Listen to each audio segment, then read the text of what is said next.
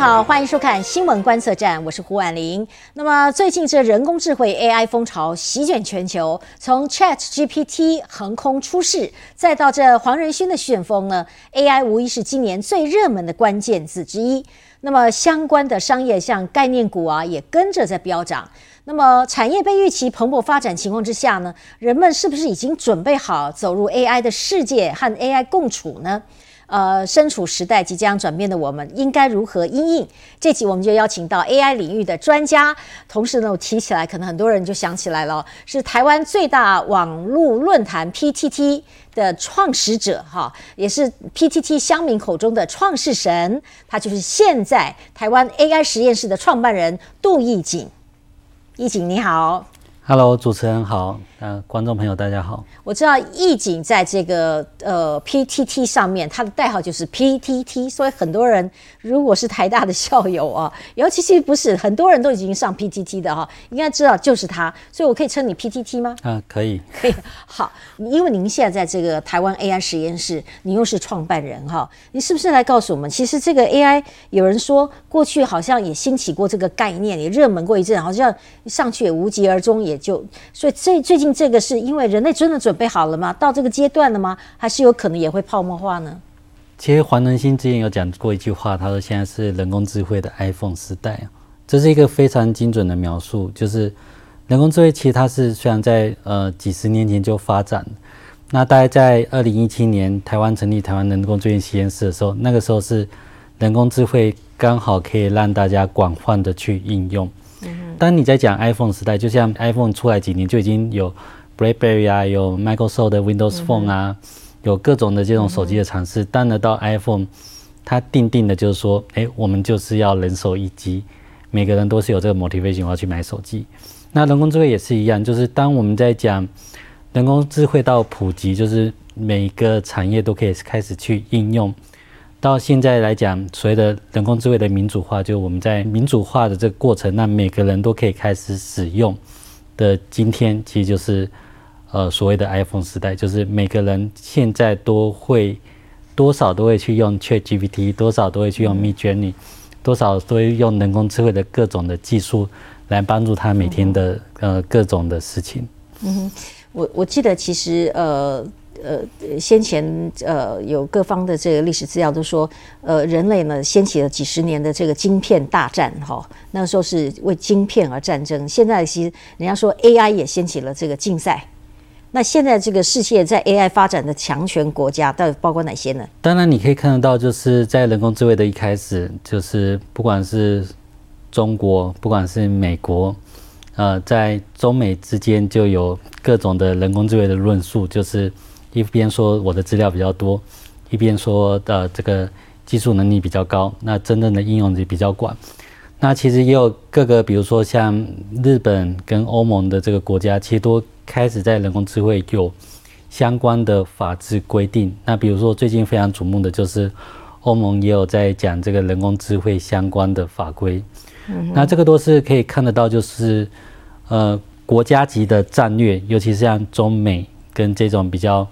呃，日本以及这种欧盟相关的国家级的战略，就是一个一个的这这个出路。哎，我我想到这个超过一世纪以前哈，当时的人类在竞赛什么哈？他说不打仗的话，在竞赛太空竞赛哈，这个太空谁谁飞月球，谁这个呃登登天。可是每个阶段竞赛不同。你现在呢，尤其这个 AI 其实是要走到实际运用也蛮多的，所以呢，确实是谁的技术如果领先，那很可能是引导这个世界。思维啦，做商业模式啦，那美国跟中国真的是互相竞赛的吗？还是美国遥遥领先呢？呃，从我的角度，其实每个国家依照它的国情不同，以及依照他们的产业环境不同，其他所发展的科技项目在人工智慧的应用也会不同。那比如说你在中国，你很自然可以想到，它现在的智慧城市其实就是全民的这种生物。辨识的监控技术其实大量的使用，那以这个来去作为，比如说给他的公民的一些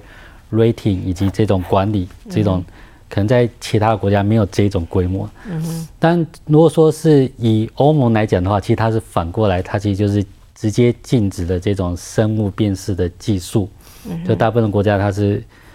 明确讲，呃，我们禁止这种，比如说在你的智慧城市的这 surveillance camera 去记录人的生物的辨识的特征，那这种技术是禁止被运用的。所以它这种以人为本去做符合人权隐私的这种科技的技术，它就发展的比较完整。那以美国来讲的话，它就是以这种大科技公司为主体，就像 Facebook、Google、Microsoft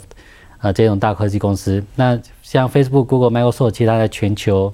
帮 Apple 都有这种大型的这种资料跟数据中心。那以这种 Big Tech 为主去带领。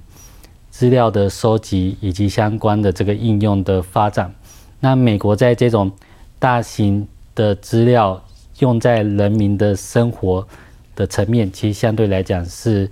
比较领先的。就比如说像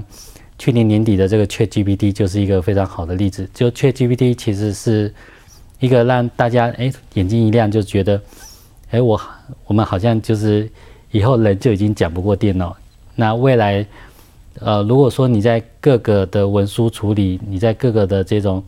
应呃产业应用，你很自然而然都会使用这个 ChatGPT 来去做呃相对应的这个帮助。那你这样讲，企业哈都已经要跟上时代，不然会被淘汰。那但是呢，只要用了那些这些 AI 的智慧，呃，ChatGPT 也好哦。呃，它可能会取代的，这是很多当前我很多观众朋友都担心的，那可能会取代了你我的工作哦。比方说，有机关团体列出来说，容易被 AI 取代职务什么？文字编辑啊，有六成的文字编辑可能要失业了。哈，客户的服务啊，有百分之四十几的职务可以被取代，还有行政总务。哈，那像这样子，是又又是人类工作一个结构性的改变了吗？会不会真的其实不是只有。这种看起来都还是比较一般书的字是我们看到的。嗯，那其实，在 ChatGPT 四之后，有很多的这个能力，就包含这个城市设计师。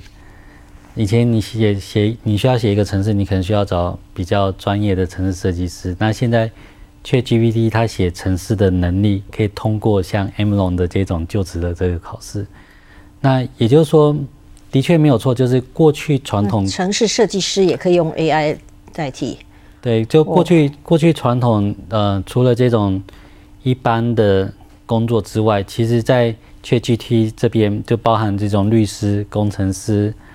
的这种呃一些文书的工作，ChatGPT 都可以做到非常的好。也就是说，医生的工作也可以替代吗？呃，如果说是医生的话，这部分会比较不容易，因为其实你可以看到 ChatGPT 它训练的资料。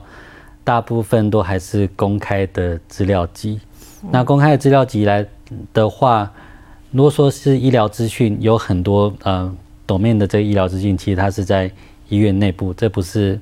透过这种文字资料是可以去学习的，那就会比较不容易。但是在医疗的照护的这个部分，所以医疗照护就是，呃，我还我还看到另外一个跟 ChatGPT 医疗有关系的，就是。的确，在医疗照护的这个部分，这种医疗的人本的关怀，有人拿 ChatGPT 跟实际的医生去做比较，就发现其实 ChatGPT 提供的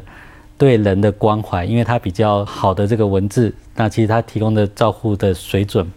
可以辅助这种啊，比如说爱理不理的医生啊，爱理不理的照护人员，他其实会让让这个病人更觉得有温暖。所以，其其实，在真正专业医疗底细菌，这其实还没有办法。那专业医疗底细菌，其实，在 AI Lab 我们是跟台湾的医学中心有在做合作。就比如说，我们利用这种大型语言模型，怎么去做到呃自动的诊断，以及怎么去阅读这种大量的这个医疗论文，去协助医生去做诊断。那这我们也有这方面的研究。嗯，前一阵子到现在为止，大家就会很担心哦，就说这个 AI 的。是产生以后写论文啦，所以很多东西都可以整理哦。那当然也可能这是有些缺点了哈。那反过来看，也可能因此呢，就是世界结构改变了以后，有一些新的行业会出来。我们刚才讲说，有的东西会被淘汰，那可能未来大家又往新的世界发展。包括我们 check 一下戏剧，看看有人统计出来说，未来五年会迅速发展职业，因为这 AI 的关系。比方说。AI 和机器学习的专家哦，那企业永续发展专家，或者这个还有商业分析师，呃，资讯安全的分析师，有工程师，呃，数据分析师跟科学家，是这样子吗？您看到的是这样吗？您觉得？我觉得这个列表还蛮不错的，就是像，其实在这这很短的时间，我们在讲说人工智慧它可以做很多的赋能的工作，但是你要去做人工智慧。当你这个东西应用的越多，就像现在有很多这种 AI GC 的这种影像，就人工智慧生成的这个影像，你要去让它生成好的内容，它其实变成有另外一个新的行业叫 AI 咏唱师。那这 AI 咏唱师就是以前以前大家都说是，嗯，你都只会动嘴巴不会动手，但现在动嘴巴很重要，就是你要去知道怎么跟 AI 沟通，然后让它去生成你想要的作品内容。或是让让它去生成你想要的这种程式，让它去生成你想要的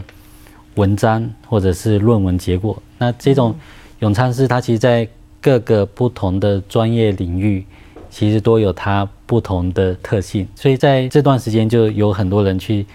去呃训练人工智慧去生成。比如说之前在 ChatGPT 生出来之后，就立刻有人用呃用 ChatGPT 去。发表了这五百个这个书，那也就是说，你可以去利用很简单的一些口一些一些这个指令，就让人工智慧去生成很复杂的剧本，而且这剧本是读起来还觉得不会太无聊，是有点内容的。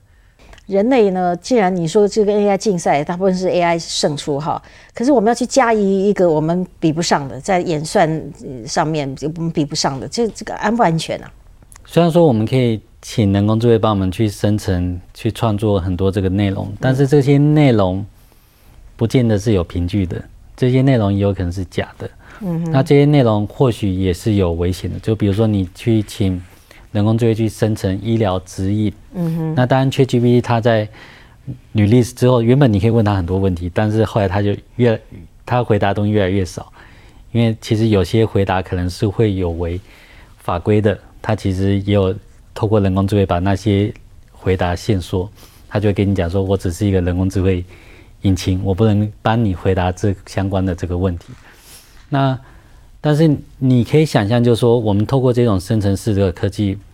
即使无凭无据、虚假的医学报告、无凭无据、虚假的法律的判例，就像像前一阵有一个美国律师事务所出了事，就是因为他使用 ChatGPT 去做相关的。嗯，这个呃法法律的这个内容，但发现那个内容里面的判例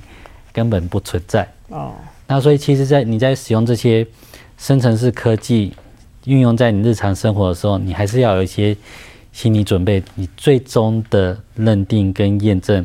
还是需要你人去做一些专业的这个把关。所以这个电影里面演出这个机器人啦，是是电脑啊，就是反反过来控制人类这种事情，不应该会存在。嗯，反过来就是说，主动主动性的觉得要对付人类这种事情不会存在。应该是还没有演到那个还没有那个状况，但现阶段还看不到。但是以现在这个阶段来讲，就是说，因为我们人会慢慢越来越。依赖人工智慧的这个结果，就像现在很多人要去吃饭，其实基本上就是去 Google Map 去看一下。那同样的，当我们像这种人工智慧辅助医生去做诊断，辅助你去写这相关的这个文书，你可以想象，其实以后每个人身边的助理，每个人身边的专家，其实都可是同一家公司控制的。那也就是说，如果说所有的这种嗯相对应的人工智慧的技术都是同一家公司控制的，也代表说这家公司控制的这个人工智慧，它可以做相关的文化的输出，它也可以不小心加入呃有意或是不小心加入这种呃人工智慧相关的偏见，那其实就会造成每个人在呃对事情的看法以及对事情的决定，就是会有不一样的结果。我我们来解读一下一些比较。民众可以看得到，跟他生活马上可以接触到了。现在已经有人在借用 AI 哦，在在比方可以做诈骗哦。那他这个技术呢？我们先播一段影片来看一下。你以为你聊天的女网友长这样、这样，或者是这样？实际上可能是长这样、这样，或者是这样。呃，是可以变脸的哈。那这个这很容易就是在诈骗的时候会被运用，怎么办呢？这就是现在生成式 AI 的其中一个议题哦，就是当我们训练人工智慧做辨识理解之后，它也可以拿来做生成、辨识理解生成。当人工智慧对这世界了解越多，它就可以去脑补生成一个些从来没有看过的东西。嗯，那所以。所以你刚才其实刚才其实这个影片是算是比较旧的技术，大概两年前就已经有这个两年前的技术，已经有 deepfake 现在还有更好的。刚才那个只是换脸哦，那现在是就连声音，就连里面的这个人，就连这个场景，其实全部都是可以用生成的，而且可以生成到惟妙惟肖。那这个中间有一个科技伦理的这个议题，比如说人过去传统会用什么方式来判断你是某一个人？比如说，你听到我的声音，你知道这是杜一景；你看到我的脸，你知道我是杜一景。但是这个人特有的 identity，嗯哼，就生物的 ID，其实是可以被人工智慧学起来的。嗯哼，学起来之后，就可能拿来作为好或是不好的用途。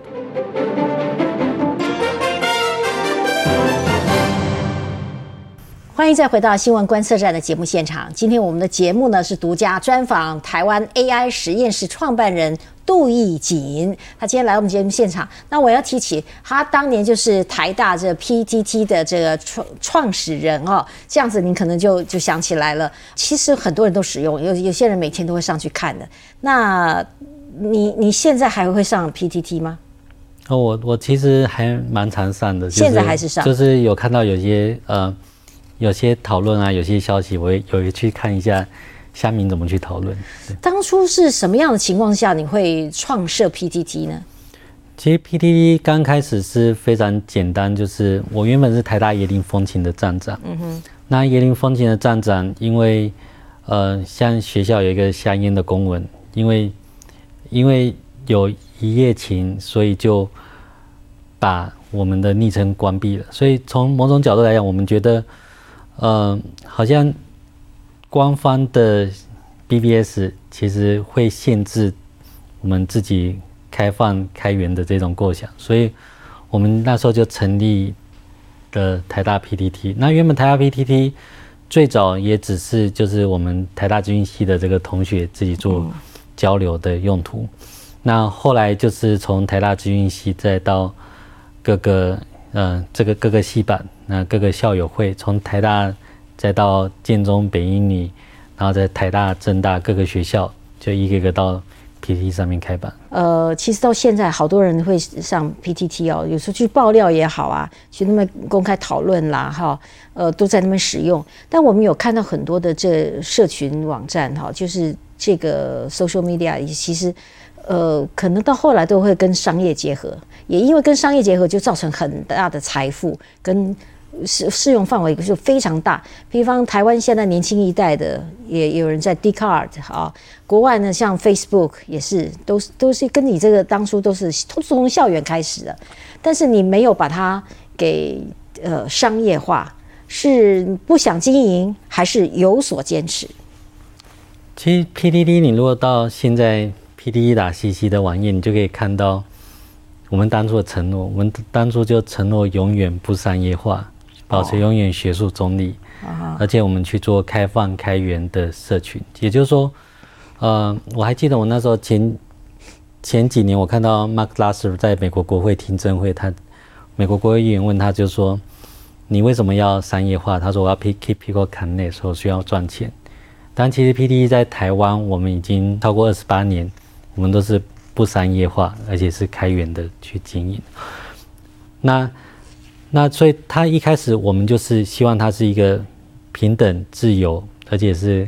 可以交流的这个平台。所以从我们一开始承诺是这样子。那所以，P D 跟其他 B B S 有有些不太一样，就是呃，我们是一个社团，就是说我我常常不会把说 P D D 的成果绝对不是我自己一个人，它是一大群人一起共同付出的这个结果。那这里面包含有这个系统工程师，包含有这个看板的。那有跟包含着台大法律系法律背景的这相关的人，大家都是无私付出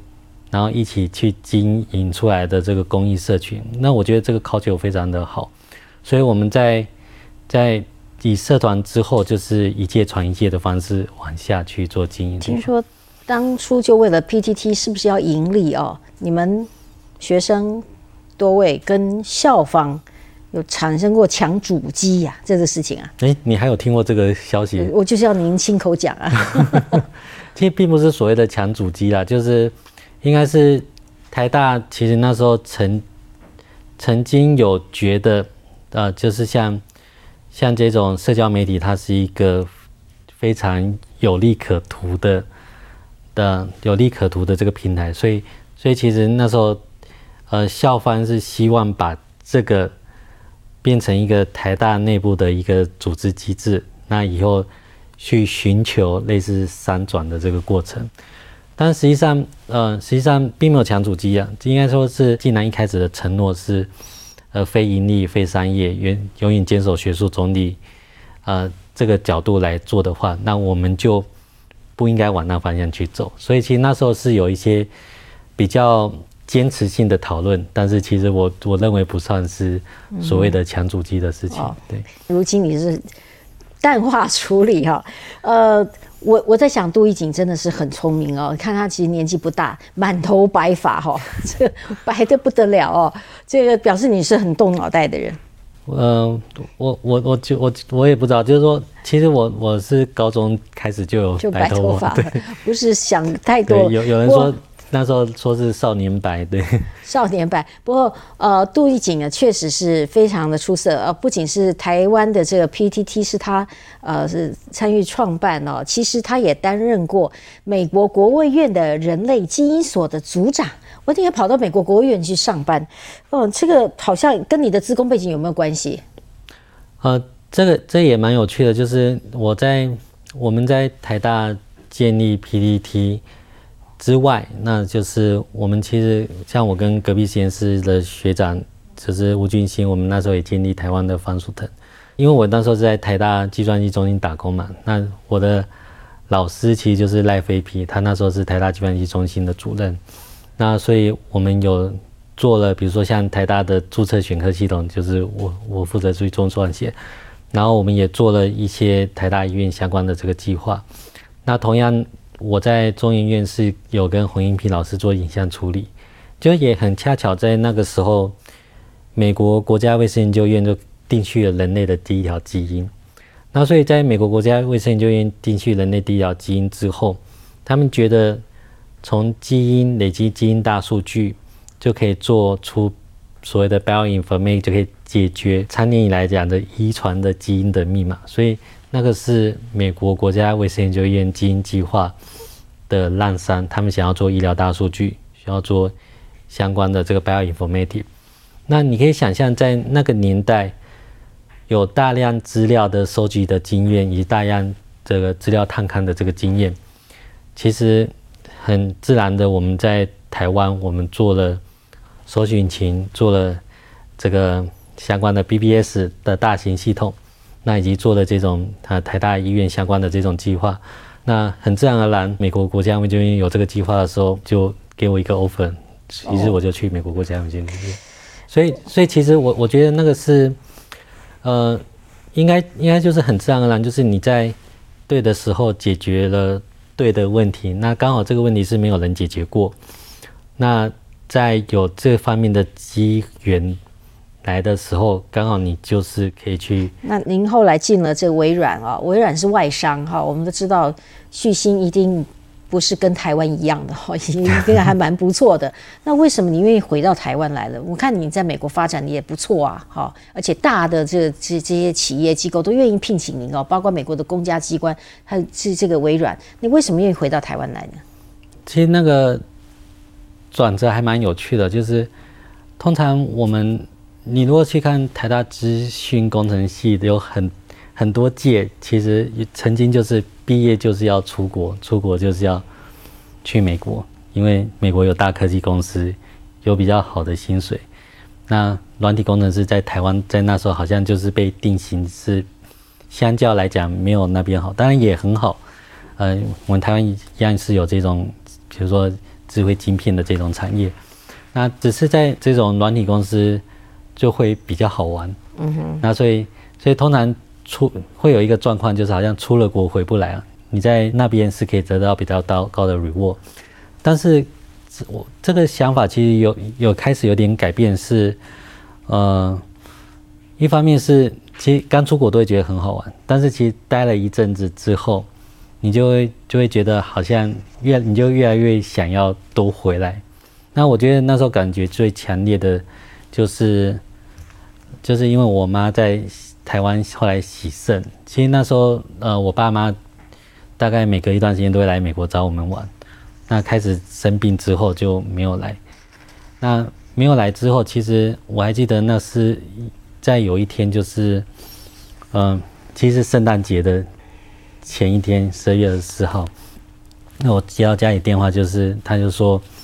就是我我妈病危，叫我要回来。那所以我就赶快去。我还记得我那时候去机场就去拍飞机。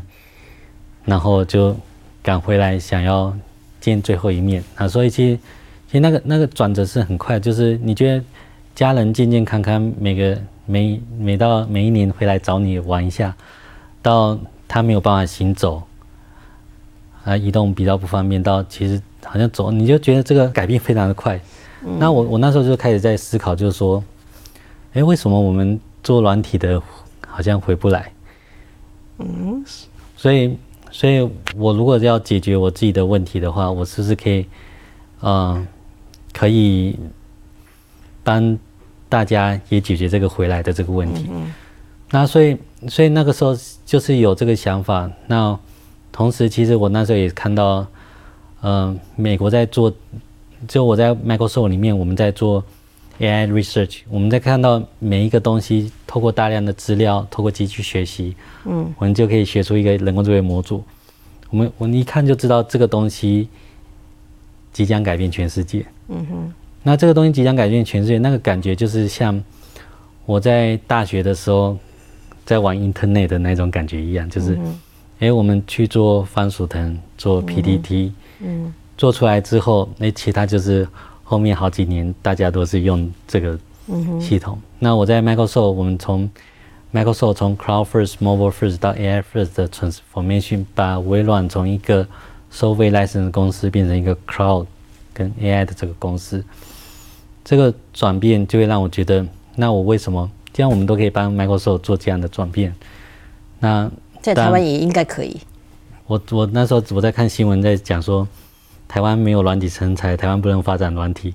人才就在我眼前呢。不是，不不不敢说。好，我们稍后再回到节目现场，我们休息一下。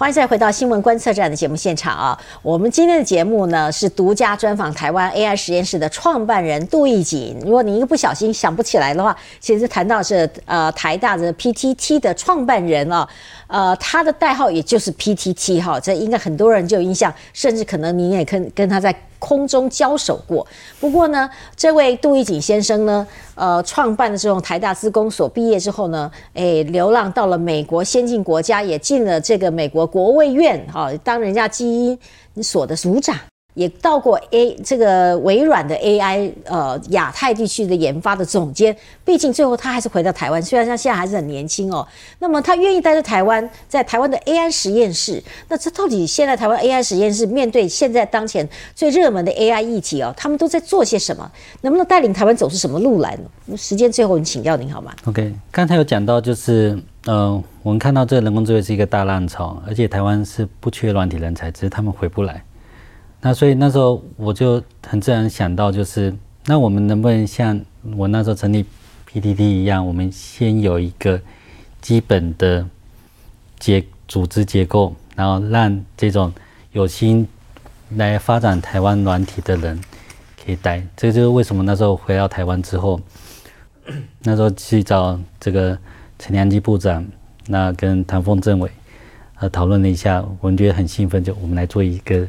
不一样的事情，那就是 AI Lab 成立的这个原因。那我们在做人工智慧，就你可以看全世界的科技发展，大概有两个方向在人工智慧发展，就是一个是 Big Government，一个是 Big Tech。Big Government 就是所有的资料都是属于政府的，那所以在城市的治理，在对人的监管，这个中国、俄罗斯这是比较 Big Government 的模式。那另外一个 Big Tech 模式就是呃这种大科技公司，它是尽量收集你的资料去做相关的人工智能应用，再把这个以服务的方式提供给使用者，从这里面去获利。那我们在这个中间往后走，我们其实都是会遇到跟科技伦理还有人权隐私相关的问题。所以在那时候，我们就会想说，诶，我们台湾到底可以有什么不一样的想法？所以从你刚刚也有提到，就是 PTT 跟其他的社交媒体是很不一样的。那我们在台湾能不能做一个保障人权隐私、可信任的人工智慧，以人为本？那随着是二零一七年我们在台湾 AI Lab 成立的时候，我们建立就像那时候 PT 我们建立说，我们就是要做开放、开源、公开的这个即时沟通的这个平台。那台湾的台湾人工智能实验室，我们定的准则就是我们要做 Open AI Research。那这个 Open AI Research 就是以人为本，保障人权隐私、可信任的人工智慧。那所以在台湾，其实台湾有非常好的科技产业，全世界百分之五十的晶片都是台湾生产的，百分之五十的以上的这个 AI 的 server 都台湾生产的。那我们为什么不能用保障人权隐私的方式，集结大家所谓的联邦式的资料治理的方式去做人工智能开发？当然可以。所以以这种联邦式的资料治理模式去做可信任的人工智慧开发。台湾在二零一七年成立台湾人工智能实验室之后，我们就去开始研究联邦式的学习以及联邦式的验证。那为什么要做联邦式的学习、去联邦式的验证呢？就是这样，我们的资料治理不是中心化的，是在国家或者是在科技公司手上，而是在资料所有人自己的手上。那我们大家一起用同样一个开放开源的架构，那。可信的架构，我们就可以做出人工智慧的应用。那当我们在讲应用面的时候，台湾有两个我们觉得很重要的这个应用面，在一开始我们想到一个就是医疗，所以 AI Lab 我们第一个定义的就是医疗，就智慧医疗，我们怎么把台湾最好的呃医疗界的这个 PI 我们串联起来，建立。的精准医疗未来智慧声音的应用解决方案。那另外一个就是在人机界面，人机界面你大家可以想象，就是我们你如果有用过雅婷逐字稿，我们这种语音辨识、语义理解的这种能力应用在日常生活。那当然，人机界面不是只有语音，因为我们跟我们接受呃环境的互动，不是只有声音。文字，我们还有音乐、艺术跟创作，所以我们也有让人工智慧去学习，呃，怎么去唱歌，怎么去伴奏，那怎么去创作相关的这种艺术创作跟空间创作。那说音乐、艺术、元宇宙，那也是我们在人机界面里面去学习的一个地方。那另外一个很重要的，也是台湾非常有代表性的，就是因为台湾在讯息的操作就是认知操作的部分，是瑞典有一家公司叫 Variety of Democracy，台湾是认知操作战场的最前线。我们是从二零一三年到二零二二年连续十年的呃受到 Foreign Government Dissemination of False Information 的冠军。那所以我们在台湾其实有言论非常自由的这个社交媒体，以及非常自由的这个。公民媒体，但是在这个讯息的操作，我们怎么去了解这个新闻讯息，了解这个讯息操作？其在未来生成式 AI 的年代也是非常重要的，因为你不是只有生成假消息，那我们